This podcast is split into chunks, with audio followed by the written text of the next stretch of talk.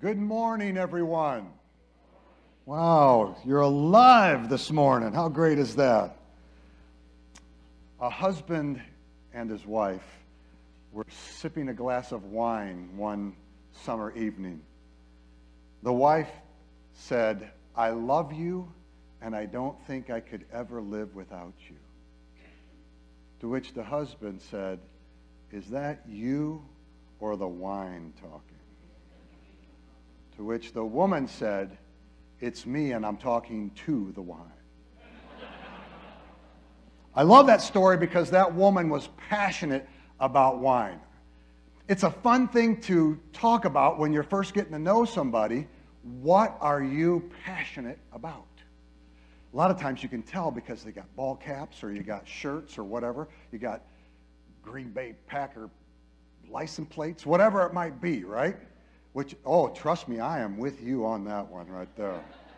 We are together, one under the Lord. Go Bears. I get it.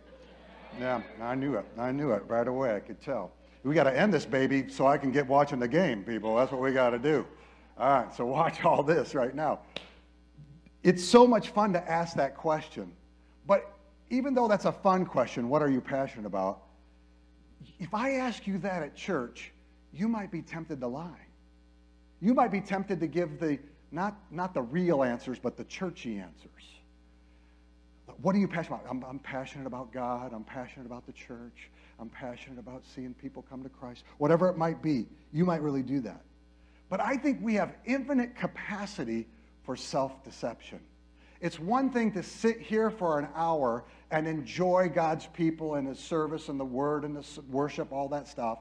And then sometimes the moment we walk right out of here, we're back to our old self. We're back to our real self sometimes, right? I mean, you're like, oh my goodness, that was such a great service. I sense God so much. And then somebody cuts me off in the parking lot, and right away I'm about ready to cuss or give them the international high sign or whatever it might be, right? Like, what happened to my Christianity there, right? Because so often, Jesus and church in our culture these days is an add on. You know, we go, we, we just kind of do this little thing where we go for an hour for church, and then we got the box checked, and then we're done. So I think that's why we're tempted to be duplicitous. Now, how can we know what we're really passionate about? I mean, really passionate. What, you know, you and I can talk about, you know, yeah, we're in church, we're going to talk about Jesus, that's fine, the Bible. But what are you really passionate about? I'm going to give you three words. I want you to write them down over lunch today. I want you to talk about these three words with your family. These, these are what I call these are, this, these three C's, they all begin with the letter C, are, will help you understand what you're really passionate about. Not what you say, but what you're really passionate about. The first one is your conversations. You know, watch what people talk about online, offline, in person. Watch what they talk about. What people talk about, it's, an, it's a window into their soul of what they care about, right? Jesus said it this way from the heart, the mouth speaks. So watch what people say.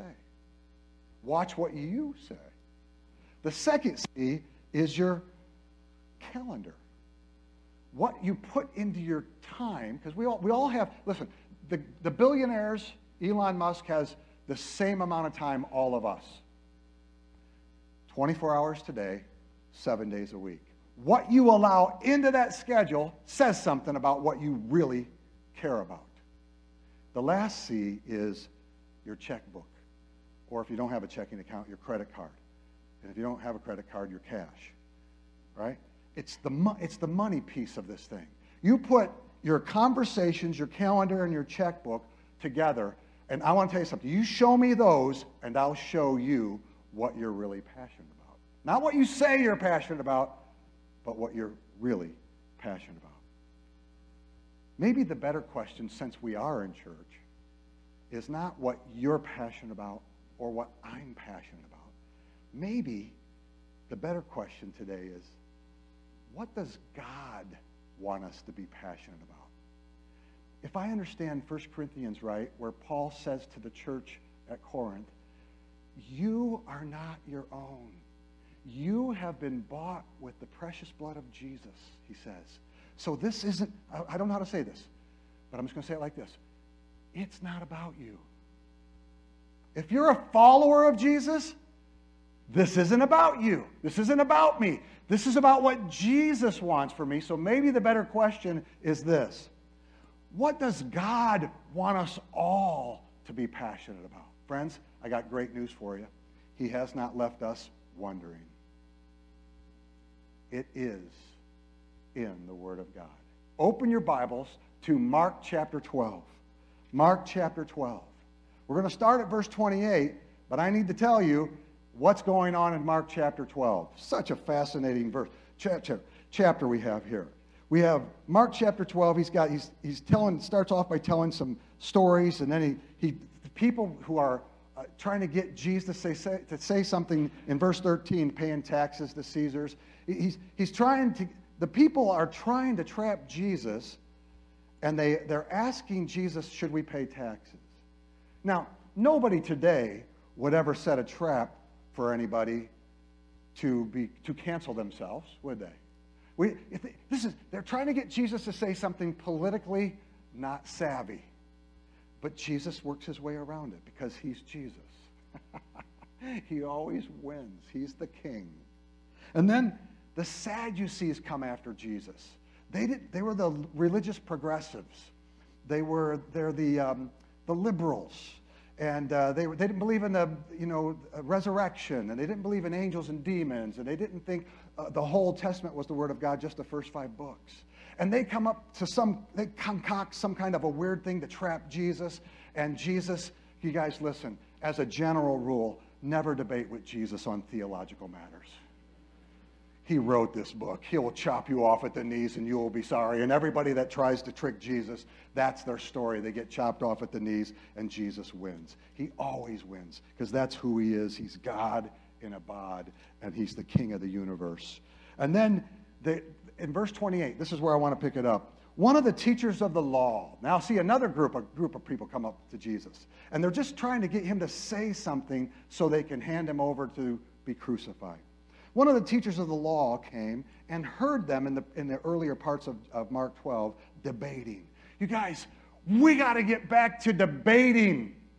You, the, not debating that has taken over the culture right now. Hey, here's what I believe. Well, you're stupid. You're an idiot. Da, da. I cleaned it up for church. Because we are attacking people rather than ideas. And you know what's happened in this culture? Because we attack people rather than ideas? We got some very bad ideas going on in our lives right now.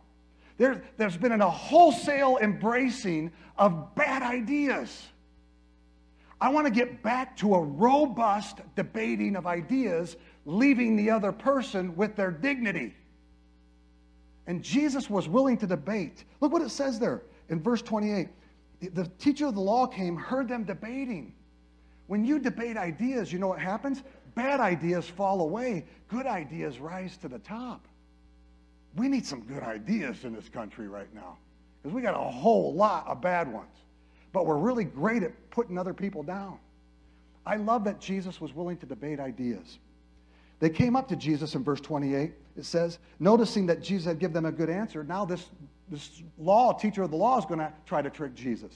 Of all the commandments, look at the question. Of all the commandments, which one is the most important? I love this question. Which one? Little context. In Jesus' day, the Jewish people of of Jesus' day went and studied Matthew, excuse me, Genesis, Exodus, Leviticus, Numbers, and Deuteronomy, the first five books, the Torah, as the Jewish people call them, the books of Moses.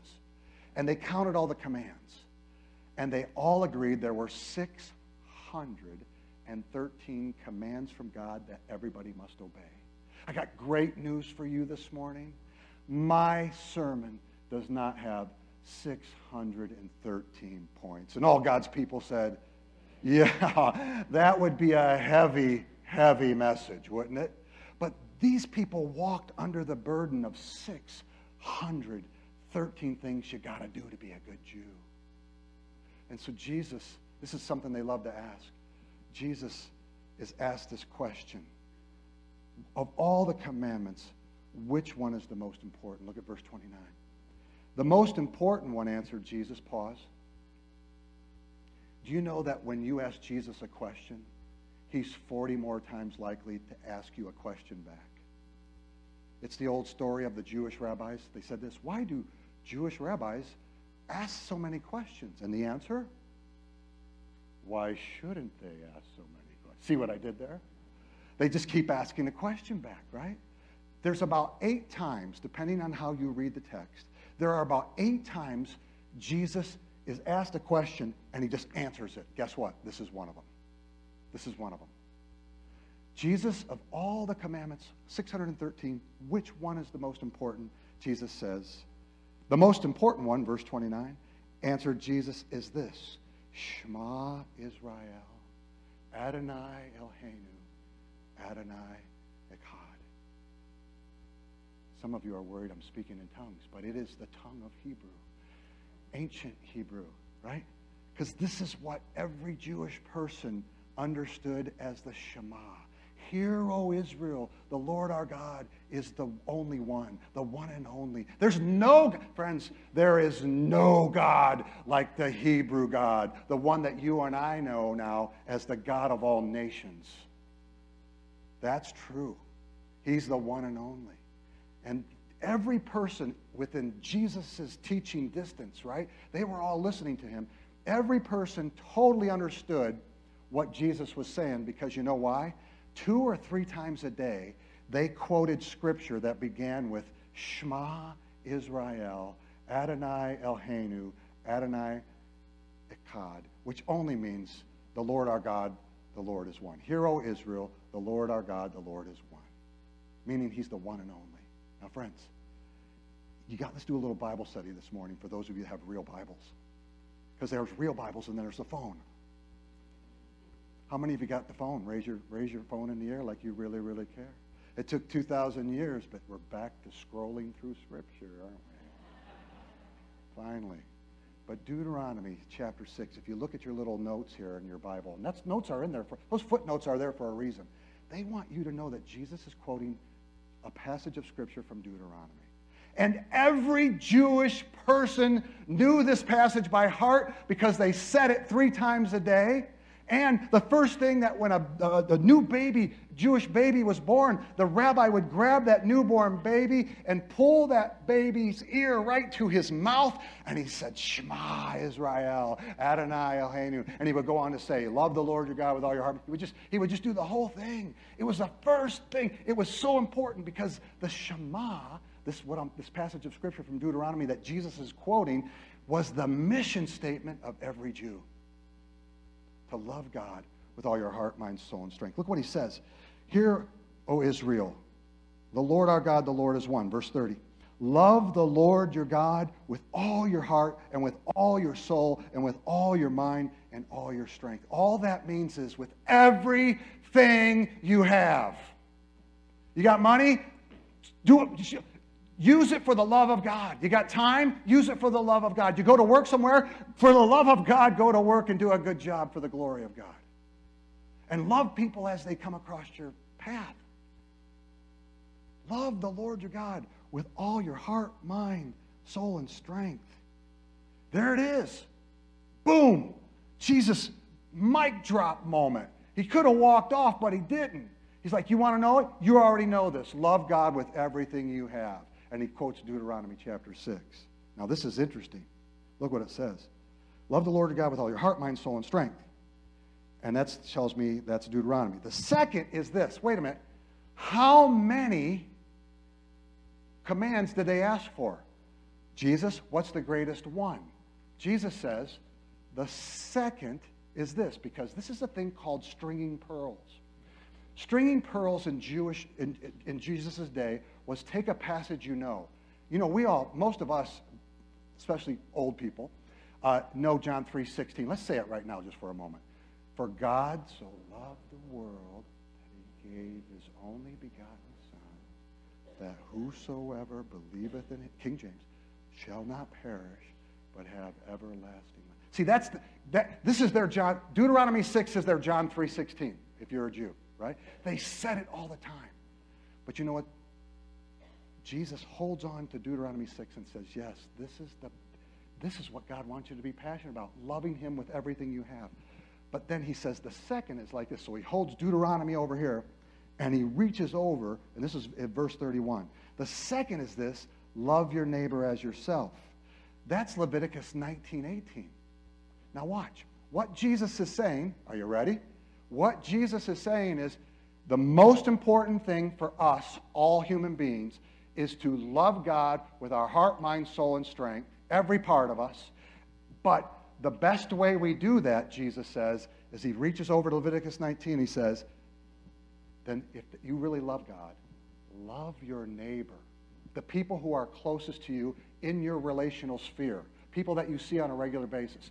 Love your neighbor as yourself. In other words, Jesus says, if you really love me, you're going to love others. Now, how many of you love Jesus? Raise your hand. I want to see how you. Yeah, I, am with you. How many of you have a harder time loving people in your life? Go ahead, be honest with you. How many of you are sitting next to that person right now? Do not raise your hands because that makes it messy, right? Yeah, I know. Yeah, somebody's raising up your hand. It's good, right?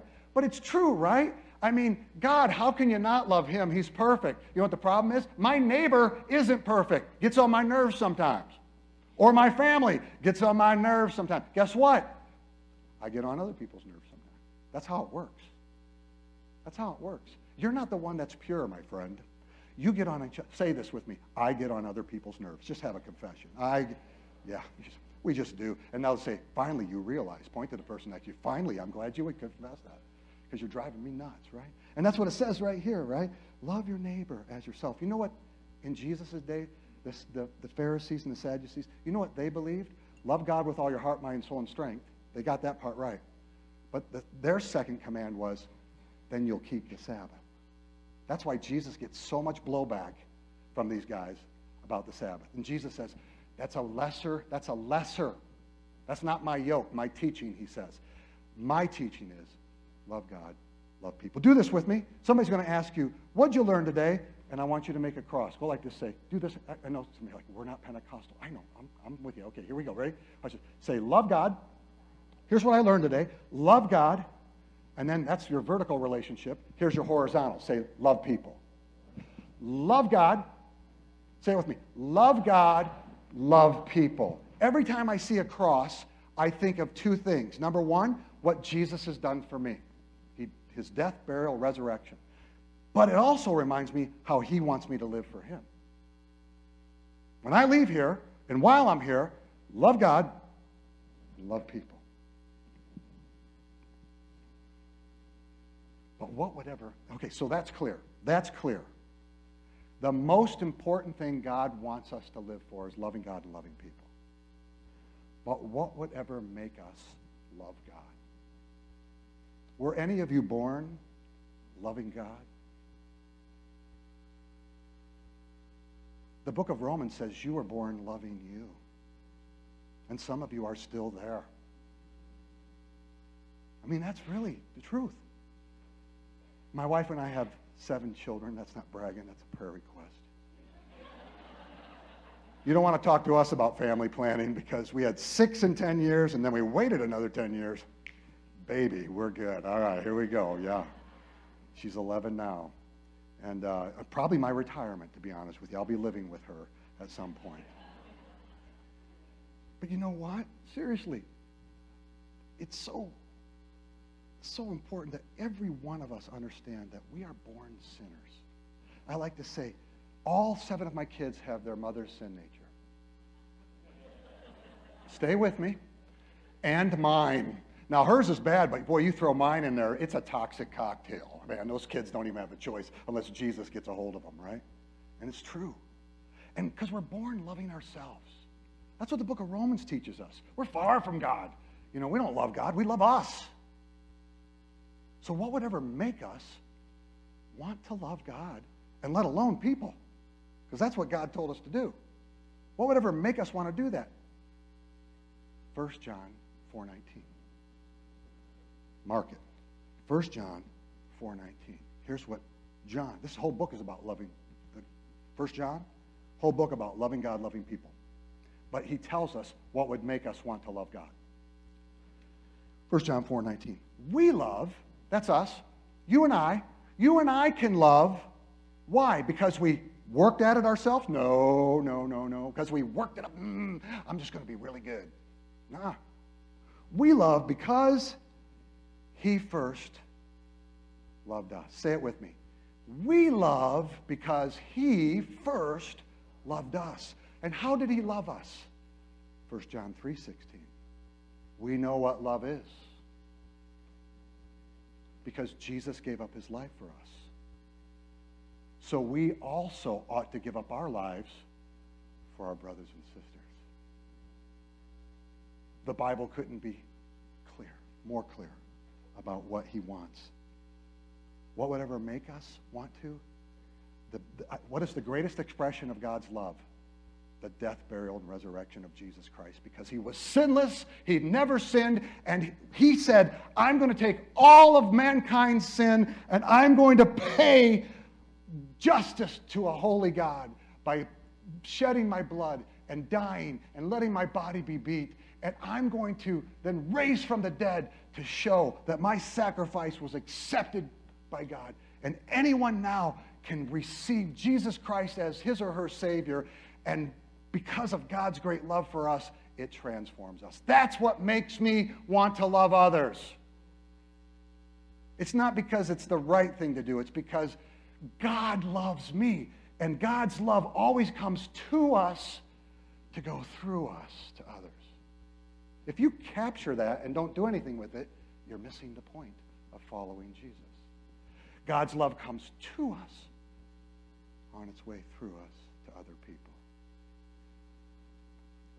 Let me show you a picture. The only thing that I can ever, ever explain how this happened to me is the great love of God. Would you put that picture of the two, two gals? These people are special to me.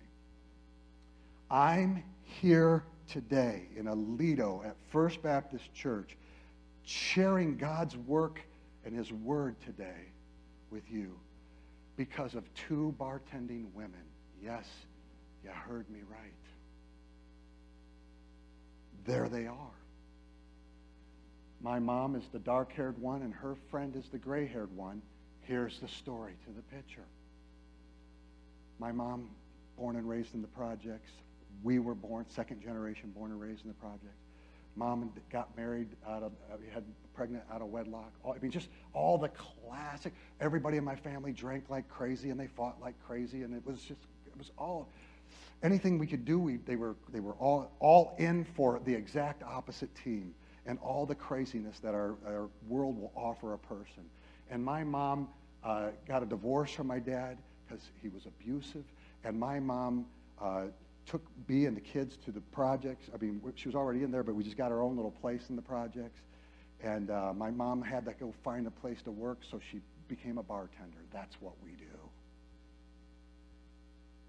And it was at that bar she met that gray haired gal. Now, they, this was like in the 60s, 70s type thing. And uh, Jerry was just like her. Same story. Single mom, divorced, uh, trying to eke out a living at a tavern, partying hard. Everybody did that in the 60s and the 70s and still doing it today. So think about this for a moment. These two women became fast friends. They were in, worked in the same place. They became super close. But Jerry had worked longer than my mom at the tavern, and Jerry had a time for vacation. Two weeks they were going to give her. And so she didn't know where to go. So she called her sister. She didn't have any money. And she called her sister who lived out of state. And she said, hey, I, don't, I, I would like to get my kids away from everything that we're, we normally live in. Can we, can we come and stay with you for, for a couple of weeks. And the sister said, Jerry, I'm so glad you called. There's something I want to share with you. Come and stay with us two weeks. Ha, ha, ha. Do you know where this story is going? Jerry's sister recently received Jesus Christ as her Savior and just wanted to share that with Jerry. She's brand new Christian. So when Jerry got there, there's their sister with the Bible open, can't wait to talk about Jesus. And Jerry said, oh no, I'm stuck here for two weeks with someone who can only talk about Jesus and the Bible. How crazy is that? But by the end of that first week, Jerry received Jesus Christ as her Savior. And then they got her going into the Gospel of John, and she was fired up. She came back to that tavern in our little town where we lived. And uh, she walked in and she announced to everybody, including my mother who was working at the time, she said, I quit. And they said, What'd you do? Use your two weeks to find another job? She says, No, I don't know where I'm going to work. I certainly got to find a job, but I didn't go away and find a job. And they said, Well, why are you quitting? Don't you need this job? Yeah, of course I need this job, but I'm not going to do it because I found what I was looking for. They said, Well, what were you looking for? Well, I tried to find it in men. I tried to find it in partying. I tried to find it in all these different things. But you know what? I finally, they said, what, do you, What'd you find? She said, I found a relationship with Jesus. And they said, You are drunk. Go sober up and come back. She said, I'm not drunk, and I quit. And the boss finally stepped up and said, Well, you got to give us a two week notice. And for the next two weeks, that tavern, that sleazy little tavern, became a ministry center run by the Reverend Jerry, who told everybody about Jesus. My mother told me the story. She, my mom's passed two years ago now. And this is the story she told me. She said, the night she went in, Jerry's last days, they were sad Jerry was quitting, but they certainly weren't going to join Jerry. And so my mom looked at Jerry, and she's back there talking about Jesus and explaining why she's not coming back, and da da da da. And my mom saw two Jerrys because my mom was already drunk. My mom told me she went like this so she could see one Jerry. And she looked at Jerry, and she had this thought in her head I hope whatever happened to Jerry never happens to me. That's, how, that's where I come from. When I go to our family reunion, I can hug more felons in one day than most of you can in a lifetime. That's, you know, if you were asked, where would I be right now apart from the gospel of Jesus Christ? That would be the, that would be the answer, because I'd be high probability incarceration. But that's not what God had in mind, wasn't it? You know what happened? On my way, on my mother's way, on my mother's way to self destruction, she was rudely interrupted by the gospel of Jesus Christ. Do you think my mother's conversion, belief in the death, burial, and resurrection of Jesus has changed our family line? We have passed it on to our kids, and with mixed results sometimes. Their story's not done yet, but they're way ahead of us. And we just had our first grandchild. And I am going to be that grandpa who reads the Bible to my grandson. That's I'm going to be crazy Grandpa Bill who can only talk about Jesus. I'm, that's how I'm going to go. It has changed. It has changed the trajectory of my family tree. We live in a world right now that is so jacked up. And we think if we could just have a big stadium full of, no, it's not how it works. How did this work? Was my mom going to a stadium to hear Billy Graham? I like Billy Graham. No. The, the world is changed when you, who say you've accepted Jesus Christ as your Savior, the world changes when you walk out of here starting right with the people you know, your family, your neighbors, the people you work with, the people that you jog with or whatever your thing is, motorcycle with, I like to do that, that you play music with, whatever it is. Your pastor is awesome. He will never be able to reach Aledo. Guess who has all the relationships? You do. And so this Saturday, we are going to totally unpack this idea about how you can be like Jerry and my mom became like Jerry. Why? Because Jerry was telling people about Jesus. One of the last conversations I had with my mom, I called her because I was missing her. Hey, mom, how you doing? She goes, can't talk to you now. I'm like a little put off. I'm like, I'm your only son. I go, seriously, mom? I'm reaching out to you. She goes, I got my neighbor on the porch and I'm telling her about Jesus. I don't want to leave my kids a lot of money. I don't have any. But if I did, I wouldn't want to leave it to them. You know what I want to leave to my kids? Something way more important than money and a home and a bunch of material stuff they have to go sell at a rummage sale after I'm gone. A legacy. A legacy of disciple making multiplication. And if you're interested in that, I'd love to dig down with that this Saturday morning. It'll be fun. It'll be interactive. I'm bringing my friend, Crazy Pastor Steve. When I give you the moniker crazy, it's because you're a beautiful, crazy person. You'll love him. So you're like, so what, Bill? Thank you. Nice story, bro. All right, here's the challenge. I'm going to give you a prayer. Go ahead and put the prayer up here. Did you guys get one of these? If, if not, in the back, right on the corner where their, the sound booth is, there are a, a stack of these. It's, it's a disciple maker's prayer. What it does is it explains how Jerry lived and my mom lived and now how I aspire to live. Let's look at it real quick. It says, Heavenly Father, thank you for giving me a disciple making way of life. Disciple making is simply this following Jesus and helping other people find and follow Jesus. Just like Jerry did. And here I am. And now I'm going to spend the rest of my life doing it. As I go through every part of this day, I want to challenge you to pray this for the next 21 days. Next sat- when I come back Saturday morning, I want to hear stories about how you prayed this and what God did in your life in the last seven days. As I go through every part of this day, help me to love you always because you love me. Love you and love the people who cross my path, starting with my family. Not only my family, but starting with my family. Don't let me miss the adventures you're sending my way to live and speak the good news about Jesus today. Draw my heart to you and to whoever you want me to pull close for Jesus-like disciple-making friendships. None of this is self-help. All of this is by the Word of God and the Spirit of God. By your Word and the Spirit, transform me into a follower of Jesus who loves you, loves people, and makes disciples who make more disciples. Then there's that Latin phrase, ad infinitum, which only means what we learned in Toy Story, to infinity and beyond. Until the whole world, all of Aledo, all of the places around here know that God is alive and well. Because we lived like this. I challenge you. Seven just this next time, seven days, but I want you to do it for 21 days. Pray this prayer and see if God will do something with it. Now, we're at the end. I'm gonna, we're going to say this prayer together as a way to get you launched. But I want to say one last thing. The real test of what happens during church is what happens after church. I'll say it this way the real test of what happens during church is how we leave here after church. Some of you are going, I don't think I can do that. Of course you can't.